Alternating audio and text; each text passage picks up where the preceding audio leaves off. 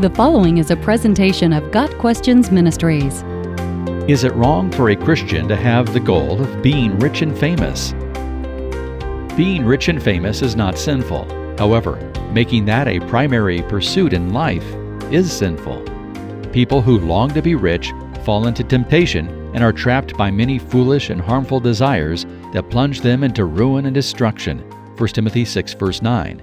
Do not toil to acquire wealth. Proverbs 23, verse 4. The world would have us believe that the only way to become rich and famous is to set goals and pursue them doggedly. The Bible paints a different picture. Consider three biblical figures whose examples speak to this issue. 1. First and foremost is Jesus. When tempted by Satan, he intentionally rejected the opportunities to become rich and famous. Jesus devoted himself to the tasks God gave him.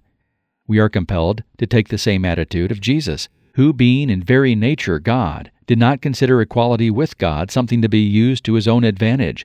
Rather, he made himself nothing. He humbled himself. Philippians 2, verses 5 through 8. What was the result of Jesus humbling himself? Therefore God exalted him to the highest place and gave him the name that is above every name. Verse 9.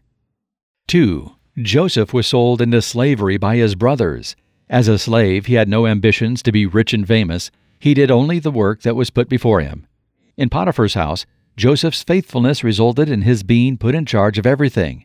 Later, in jail, he helped his fellow prisoners, earning a trust that ultimately led to his being put in charge of all of Egypt, second only to Pharaoh.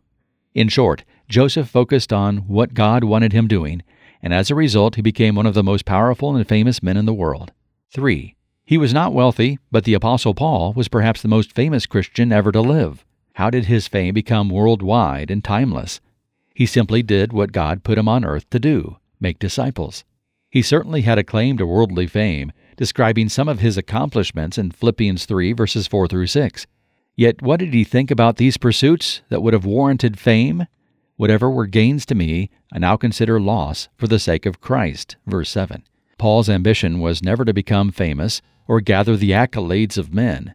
His burning ambition was to do God's work and glorify Christ. That was his higher calling.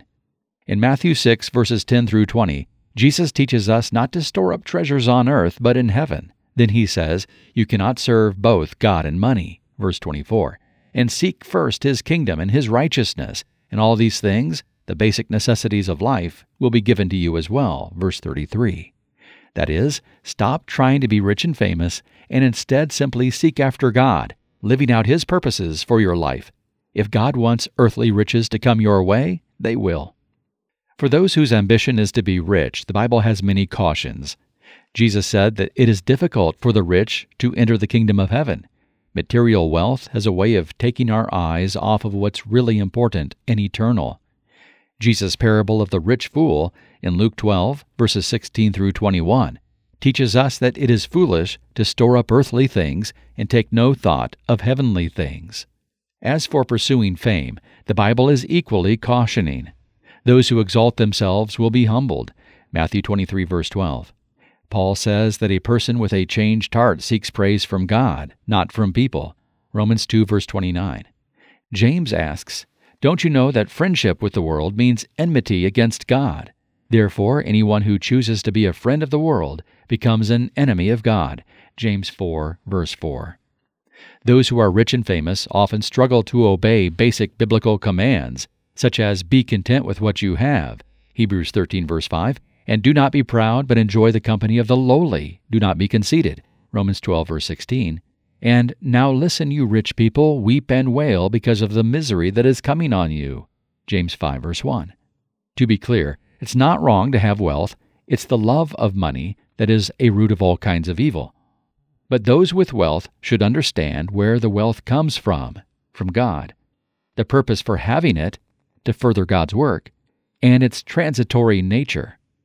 Ecclesiastes 2 verse 24 notes, A person can do nothing better than to eat and drink and find satisfaction in their own toil. But the same passage clarifies the source of our blessings. This too I see is from the hand of God, for without him who can eat or find enjoyment? Verses 24 and 25. We should not make fame and fortune a primary pursuit in life.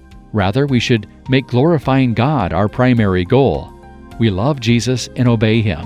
We follow Jesus, which means we deny ourselves, take up our cross, and follow wherever He leads. Jesus blesses the meek. Being rich and famous is not usually His plan for His children in this world. Got Questions Ministry seeks to glorify the Lord Jesus Christ by providing biblical answers to today's questions. Online at GotQuestions.org.